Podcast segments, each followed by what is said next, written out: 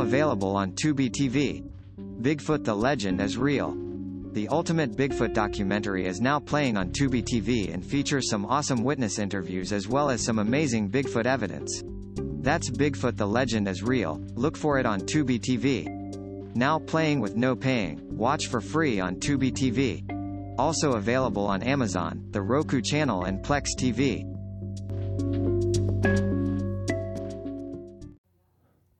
Friends they says, "Hey, what are you listening to over there?"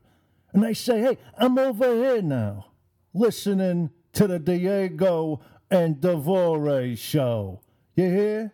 I hear. Oh!" pro wrestling, paranormal, and all things entertainment. From parts unknown, way unknown, here they are Lord Everett DeVore and co host Diego. They are the Diego and DeVore Show. All right, welcome to another episode of the Diego and DeVore Show. Unfortunately, our good friend Lord Everett DeVore having major technical difficulties, which happens an awful lot when we cover subjects such as these, as we had um, last time with when paranormal investigator Jimmy Boots was on. Several weird things happened during that show, and we talked about that during the show and after the show. And also, we had Squatch Detective Steve Coles when he was on. Lord Everett couldn't join us on that one too for several reasons and then i was having my own technical difficulties as today with my microphone my amazon fire stick going to hell the remote exploded in my hand somehow and the fire stick overheated. They said you're eligible for an upgrade for a 4k amazon fire stick. Coincidence? Maybe not. We'll leave it at that. So tonight i have a very special guest tonight. As you all know we get into a lot of different subjects during the show and one of them is a lot of it's cryptozoology. You consider it paranormal ufos or anything in that realm, we're going to bring it to you now. So we're going to break it down to, we're going to call this Cryptozoology 101. For those of you who aren't familiar with the subject, tonight I have a good friend of the show, Thomas Marcum. Not only is an author, but he just released a DVD, Bigfoot, The Legend is Real. So we're going to get down to it because we're in a bit of a time crunch so, Thomas, thank you for being on the show. Sorry for making you wait for so long. It seems like we had our own pre-show for about an hour before we even started. Uh, thanks for having me on the show. It was, uh, yeah, the pre-show we did. We had some some interesting conversation. We had some interesting things happen too, which was kind of odd. And, you know, it's true about that. So, because we talked about the microphone, and you said uh, I started sounding like Alvin from Alvin and the Chipmunks, and then I had to break out the old beginner's microphone and rigged it really well. So hopefully you can hear me very good over there. You sound sounding good. Let, let's begin for those who are new to the subject, and I have a very big interest in all things like this. So let's do the 101 an introduction. What is cryptozoology, and, and what is the um, common misconceptions about it? So that the listener can have a fresh set of ears and not be influenced by what they've seen on TV or heard through other people? Well, for me, cryptozoology is basically the study of hidden animals. Uh, a lot of animals that we know today were at one point considered uh, a myth, uh, considered a legend, but over time through research, you know, they were discovered. Now, our biggest problem with using the word cryptozoology is that the word crypto is associated with currency. And so you get a whole lot of people who come to a cryptozoology website or page and they want to hit you up about buying some bitcoins or something like that. So that's kind of a, uh, a thing that we have to deal with now that we didn't have to deal with, you know, several years ago. Cryptozoology takes in a lot of territories as far as uh, hidden animals. Some people even put UFOs and aliens and things like that also in this field. And some like to separate the paranormal out of it, and some don't. So it's kind of a personal preference on that. Right. So the website is thecryptocrew.com. You're the founder and the leader of this crew, and I know that you've had several members come and go. So when somebody logs on to your page, they want to find out more. So what are some of the more interesting subjects they can find there? Because I know you have a lot of books as well. Uh, correct. Uh, well, we cover a lot of things. I even like to do sometimes I like to do stuff on, on, on missing persons. Uh, I actually made a film on uh, the Dennis Martin case where he went, the little boy went missing in the, the Smoke, Great Smoky Mountains. Uh, I actually won a, a, little small award for that film, and that's a very interesting case. But if you go to our website, we've got topics ranging from anywhere from UFOs to unknown sounds from space, Bigfoot, Dogman, Mothman. We cover a wide range of topics because there's a whole lot of stuff out there that we just don't know about, and it takes researchers and witnesses coming forward to for us to learn more and uh, put another piece in the puzzle. Right. So interesting because we talked about earlier that your main expertise or main interest is Bigfoot. I've noticed that just like in the early 2000s when they come out with a lot of shows about the paranormal, there seems to be a good amount of Bigfoot or Sasquatch investigation shows and series out there. So, what's triggering the, I wouldn't say sudden interest, but reintroduction to this subject? Because when I was a kid growing up in the 70s and 80s, that was kind of a big thing, and it kind of just kind of died off, and now it's kind of a, be a resurgence of this subject. So what's bringing this back to life? Well, I think the uh, the invention of social media has really helped witnesses to connect over time, and it has brought more witnesses forward, and the base for the Bigfoot community really grown. I know when I was for years I did research, but I didn't really put anything out publicly. In fact, I didn't even realize that the Bigfoot community was so large. Uh, but once social media come around, of course, and you start putting more things out there, you understand that it's growing. More people are now sharing stories, and more people are open to the possibility that yes, there is a you know a large creature hiding in our forest.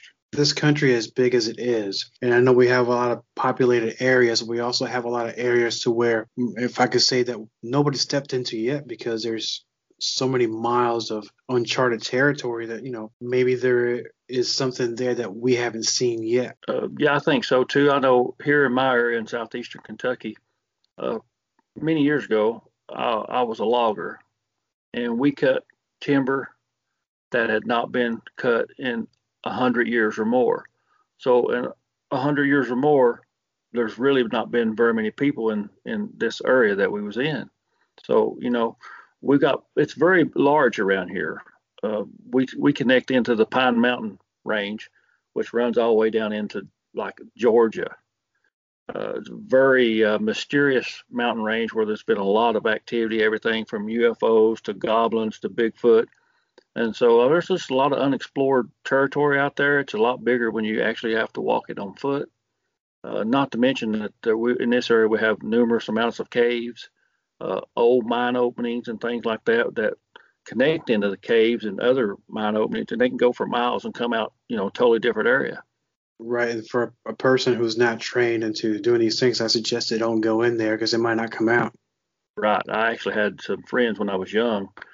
Uh, they had went into an old opening and got lost, and they was like a week or two weeks in there, and they just about, you know, just about starved out, but they was able to find the opening and dig their way out. But uh, I think they'd had some uh, some potted meat and stuff like that with them. So uh, if it hadn't been for that, they might not have made it. I mean, it takes a lot of courage to even go out into the woods just for camping itself. Because just for animals that we know exist, you know, no less things we don't know exist. So let, let's stick with the Bigfoot theme for a second. So we were talking earlier in the show, and I know we're trying to cram a lot of information in here, but I, I think it'll benefit the listeners to hear the story. So we talked about some evidence or some bones that were found. There seems to be always a common theme to when any major discovery is made that's either considered if it's not paranormal, if it's of ancient times where there's giants, bones of large animals, possible Nephilim, possible giants,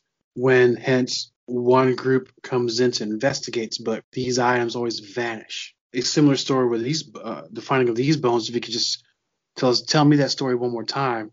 Okay. Uh, well, this is this comes from uh, one of our local historians, a guy I know I knew real well. He actually was in our, in one of my films and and told this story, but I'd already heard the story before from him privately. Uh, he sadly has passed away now due to cancer, but uh, a lot of knowledge died when he did. But how the story goes, this guy went out early one morning uh, I think he was going squirrel hunting or maybe deer hunting, and it wasn't daylight yet. So he backed up to this big tree and sat down on what he thought was a pile of sticks, pile of brush. Well, as it got daylight, he noticed that the sticks were not actually sticks, but they were bones. And so they got people, he took some of the bones out and they got some other people in there and you know looked around for the bones and uh, they took the bones to the Pineville Hospital, Pineville, Kentucky, and uh, Dr. Golden was able to assemble five skeletons, separate skeletons. Uh, most of them were basically complete, but all of them were missing their head. And the femurs femur bones were like three to four times as large as a human femur femur bone. Uh, like I said, the heads were missing, and the theory was that the heads being kind of rounded, that they had rolled into the river because the Cumberland River is right there below where these were found.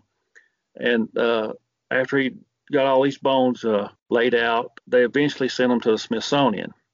Well, a few years later, they inquired about the bones. Well, they had no record of the bones. So over several years, they kept inquiring about where the bones were, where the bones was. And the Smithsonian finally told them, said, well, what we did, we split all the skeletons up and put one bone in one place and one in another, and that's why we can't find them. Which to me doesn't make sense. If you've got a skeleton that's almost complete, you don't separate it, you keep it together. That's just how, how it works, uh, in my opinion. Basically, they called it a, a cataloging issue.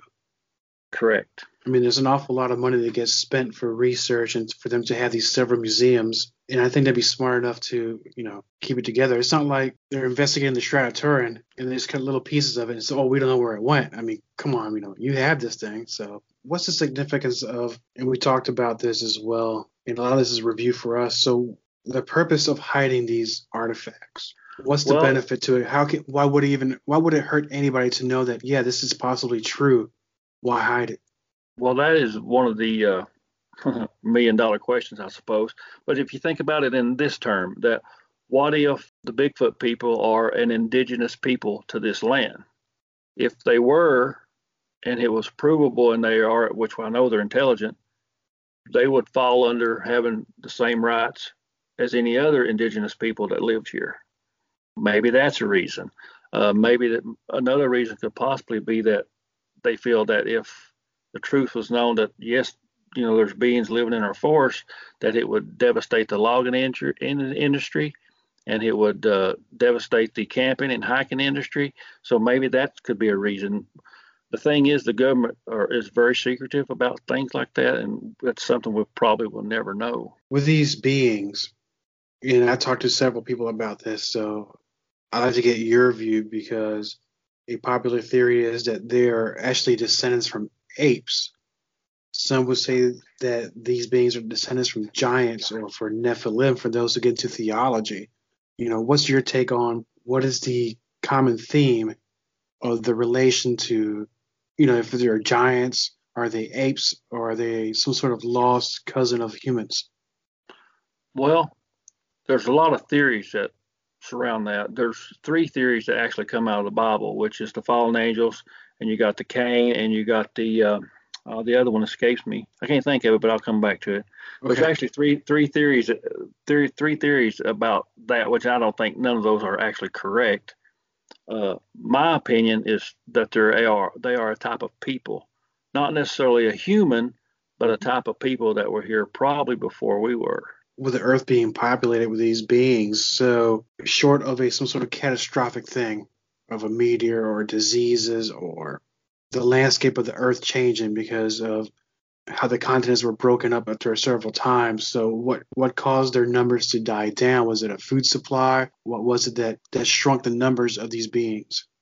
Uh, okay, the other theory also was the Esau's theory. So I know I'd come back to it. Mm-hmm. uh, well, I would say probably it was uh, the disease. Most likely it was a combination of disease and catastrophic events, you know, uh, volcanoes, floods, that type of thing.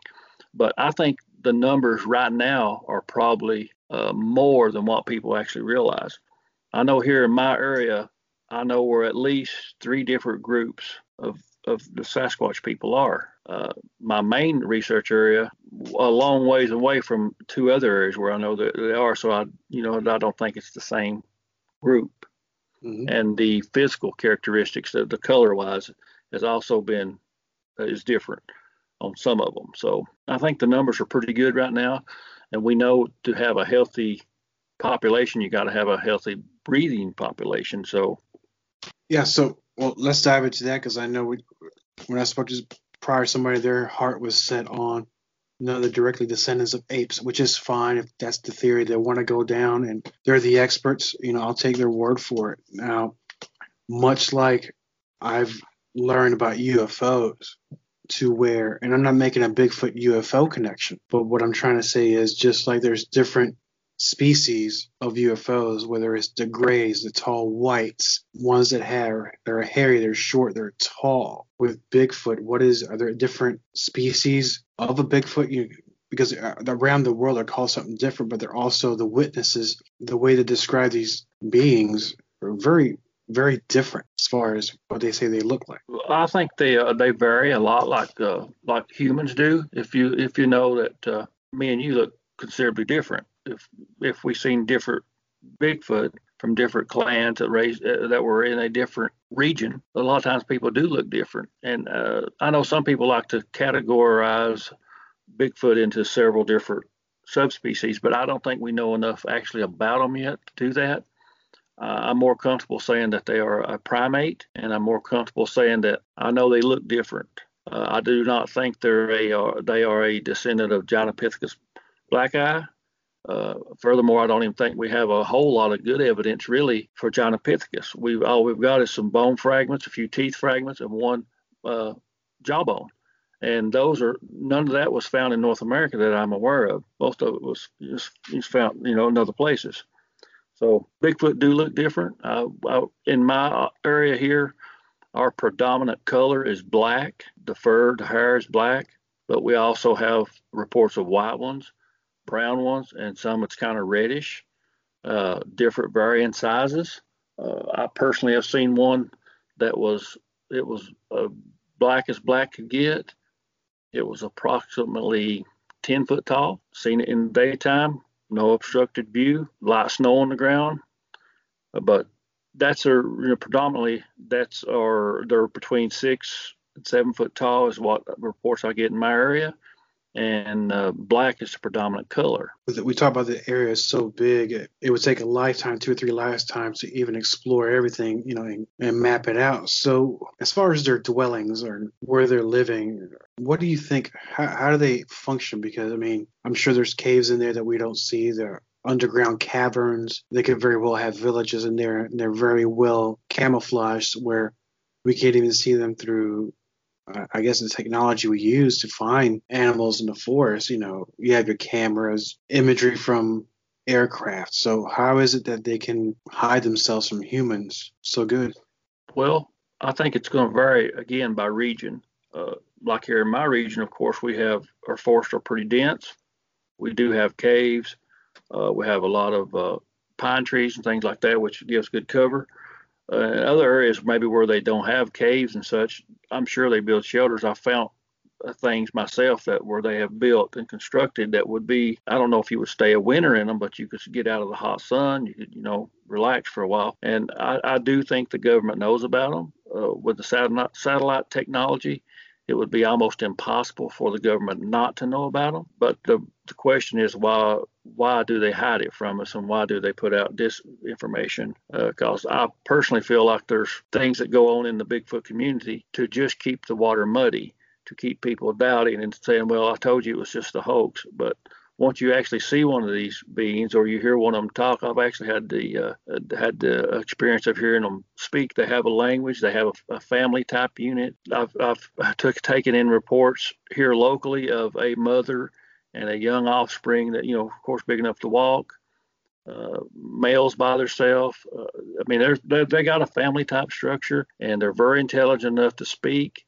So I'm sure they know how to uh, stay hidden and I'm sure that is a skill that is passed down probably through speech on how to stay hidden from people like me when I'm out in the woods.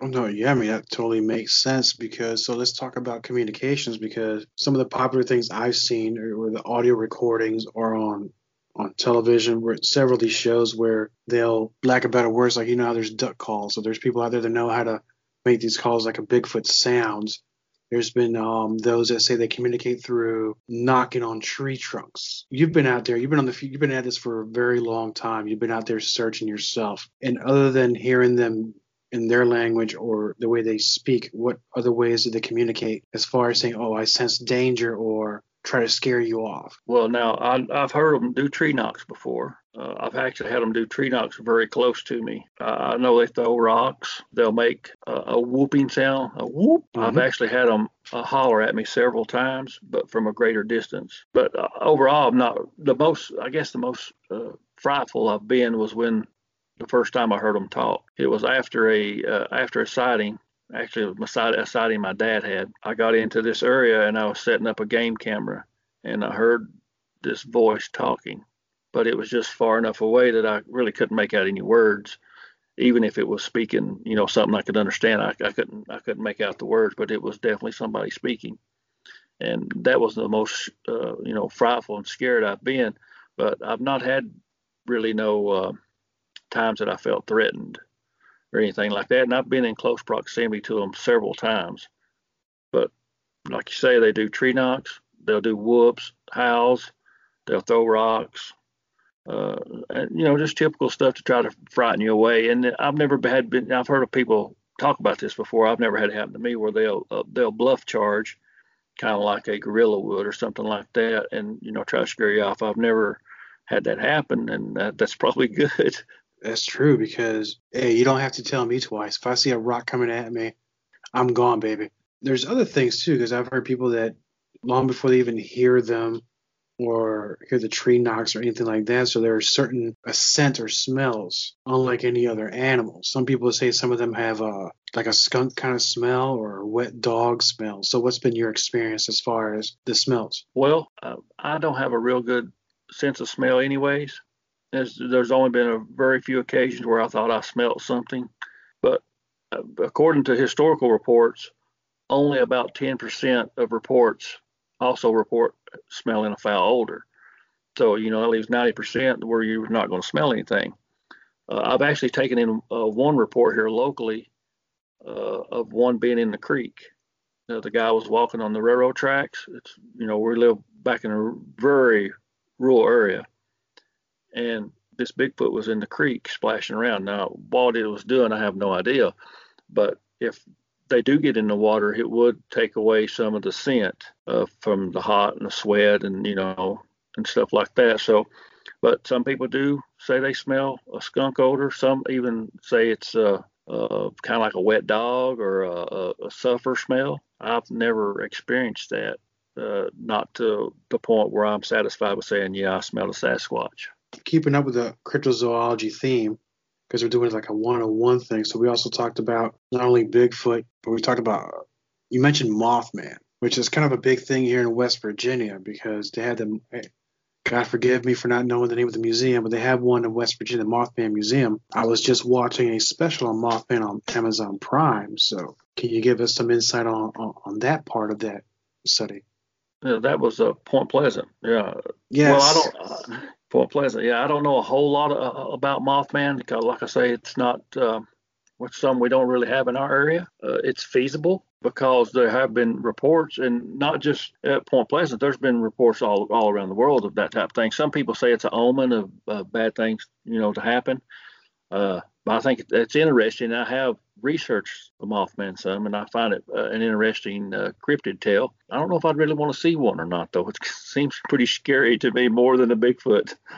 Yeah, because it swoops down on you. You know, that's kind of hard. It's hard to protect against something like that swooping on you. Cryptozoology, and we talked about hoaxes and how um, not necessarily the anatomy of a hoax, but the purpose of a hoax. So not only to maybe help with tourism or to gain some real quick flash cash, but that's one of the things that I think uh, in any industry when it comes to either paranormal, UFO, Bigfoot, or Mothman, I think the industry suffers when people do these hoaxes. So what is the one of the biggest hoaxes that you come across? Well, you, you see a lot of hoaxed photos and stuff online. In social media, even though it is it has its good points, it also has its bad points because you can post something fake or phony and you can literally send it to thousands and thousands of people at one time.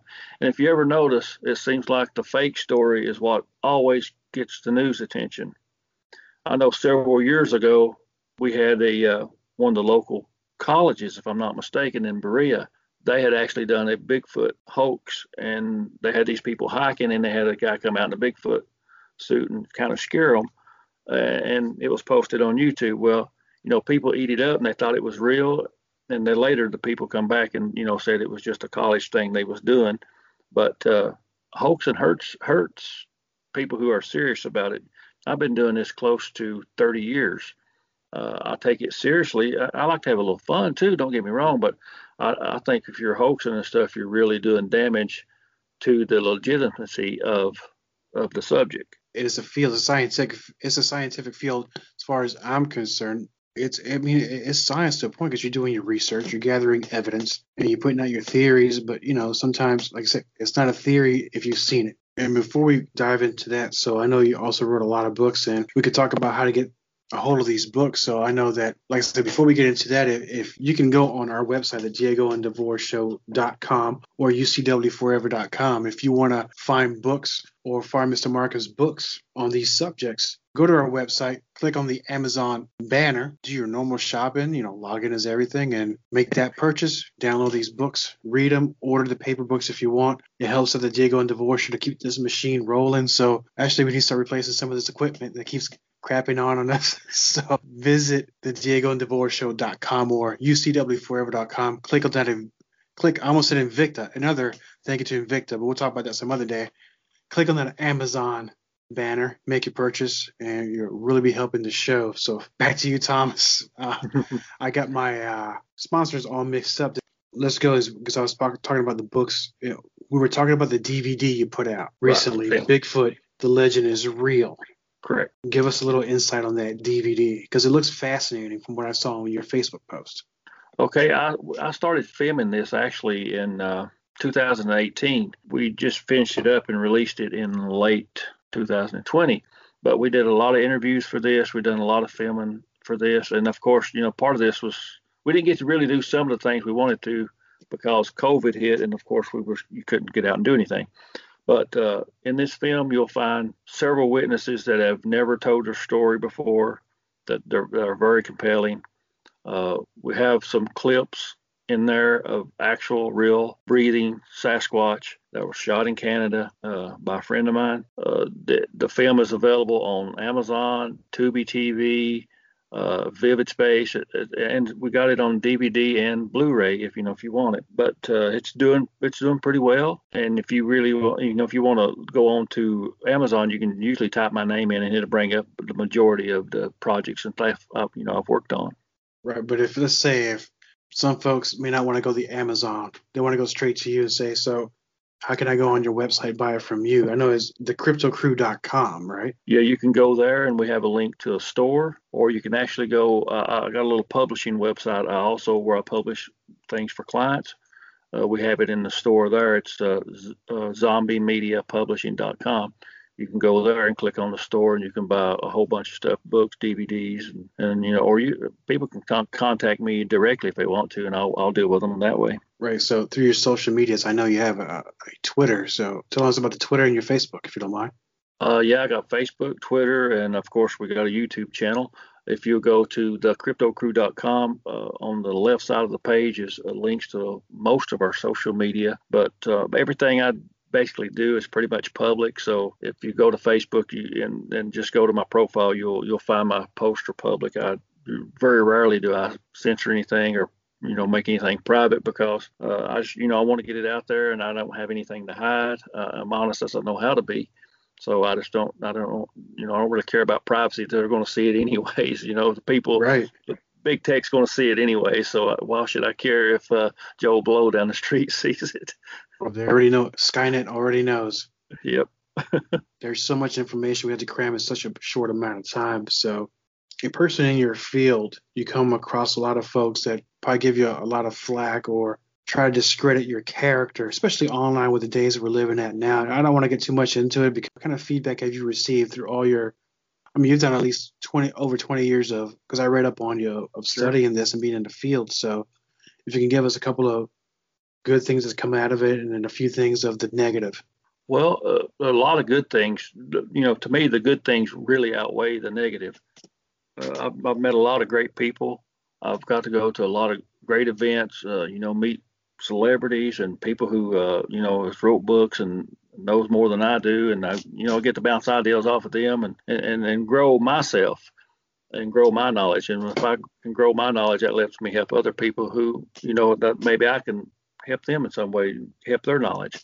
Uh, of course, there's negative negatives on it. When I for a long time, uh, some of my family thought I was crazy because I believed in Bigfoot.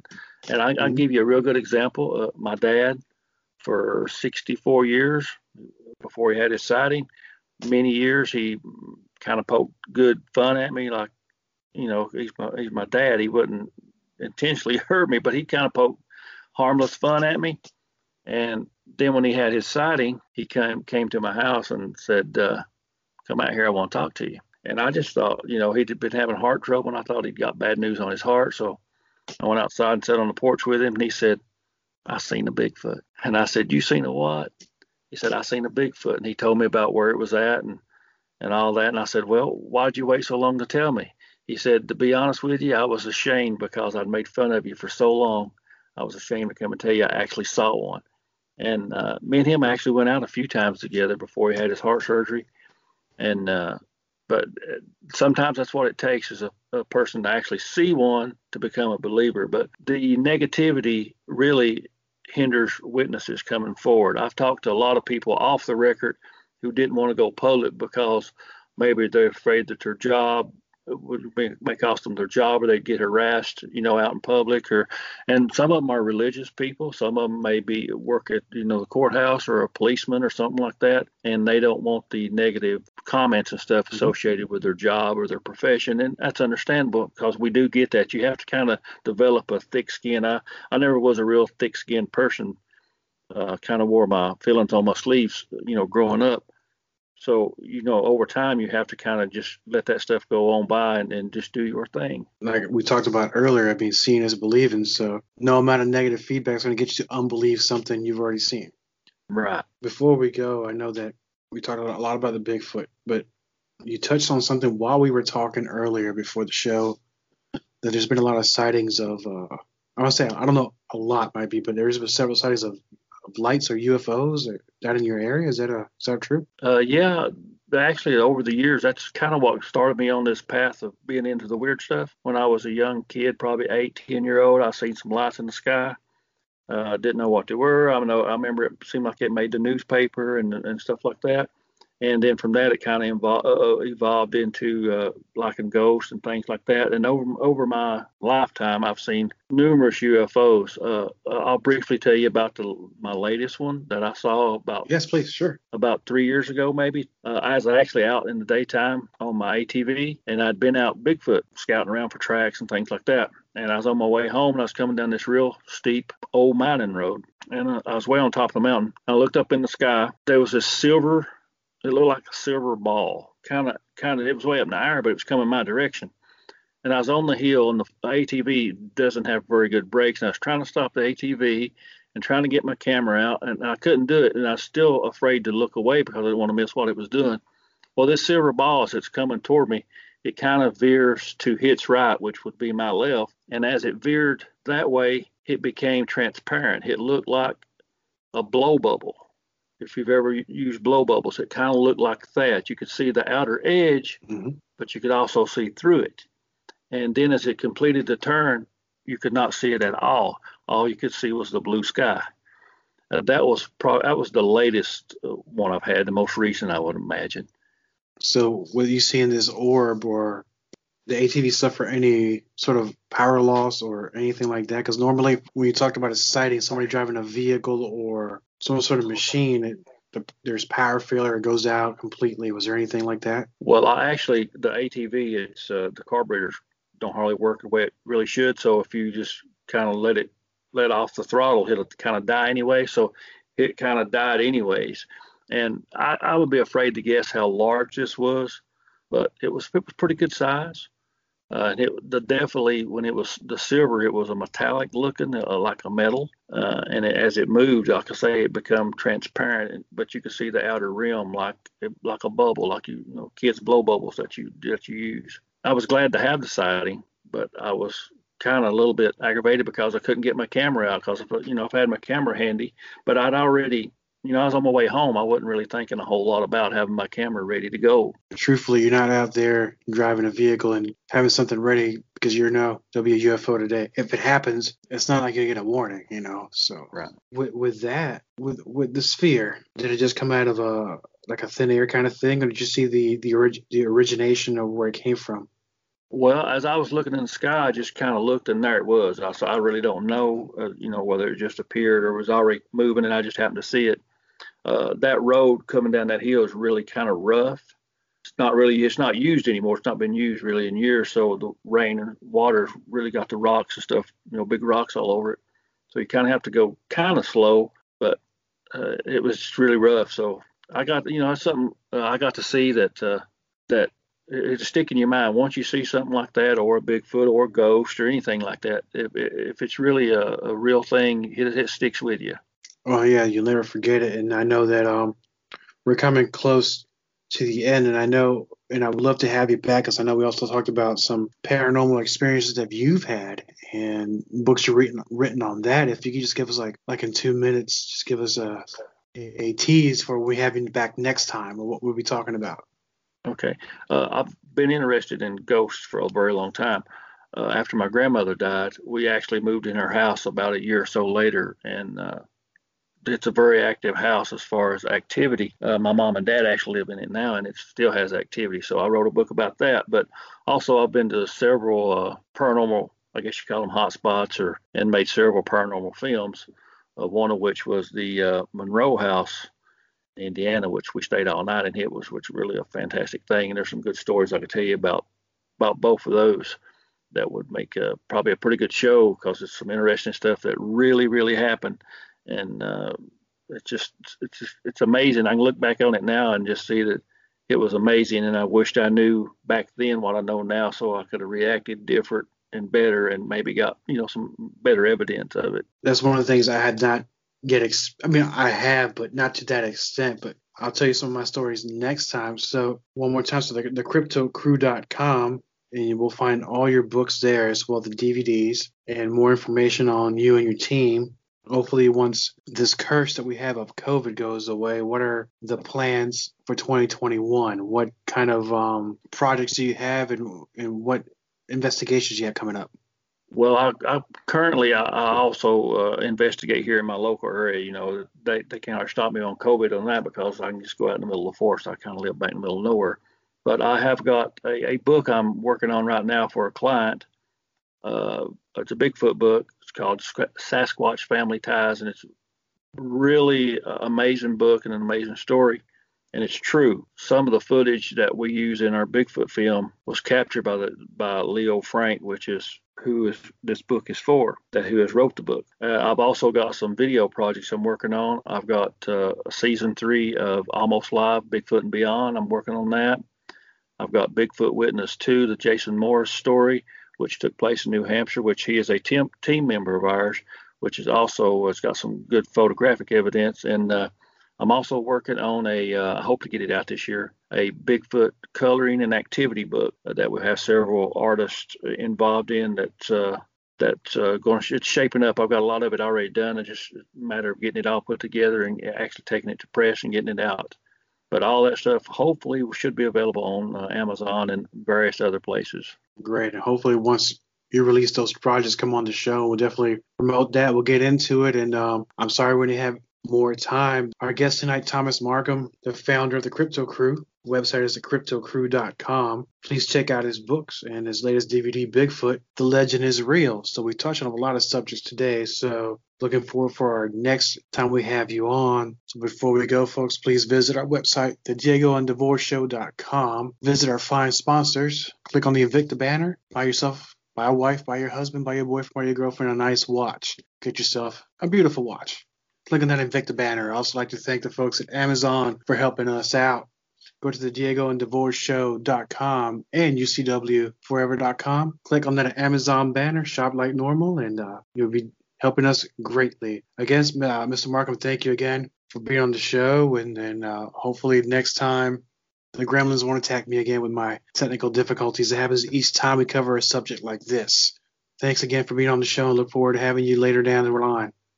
Thanks for having me, and I can't wait to come back and uh, you know get into some more stuff. I, I, enjoy it. I enjoy talking to people about it and telling them about my experiences and hearing other people's experiences. So so just pencil me in, man. I'll get I'll get back. Definitely perfect. We definitely appreciate that. Thank you, folks, once again for listening to another episode of the Diego and DeVore Show. And I'll say it one more time. Please visit our website, the Diego and DeVore Show.com, or listen to us on Anchor, iHeartRadio, Spreaker, Spotify, and I find a whole bunch of other places that you can listen to us. And we really appreciate all the downloads. Each download helps us tremendously, and also Apple Podcasts. So, with that, we don't have the big guy to flex his titanium pipes and taking it home. So, until next time, we'll catch you later.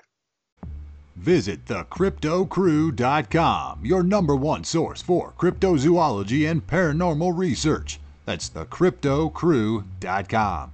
The Crypto Crew is a research group led by Thomas Marcum that investigates and documents things like Bigfoot, UFOs, ghosts, and just general weird things. They've won several awards. Check out the website today. That's thecryptocrew.com. The Diego and DeVore Show. Every week, co host Diego and Lord DeVore talk about pro wrestling, paranormal, entertainment, and beyond. Catch them on anchor.fm slash Diego DeVore Show, Spotify, Good Pods, Google Podcasts, or your favorite listening platform. Learn more at facebook.com slash Diego and DeVore Show or on Twitter at Diego and DeVore. It's not just a podcast, they are the Diego and DeVore Show.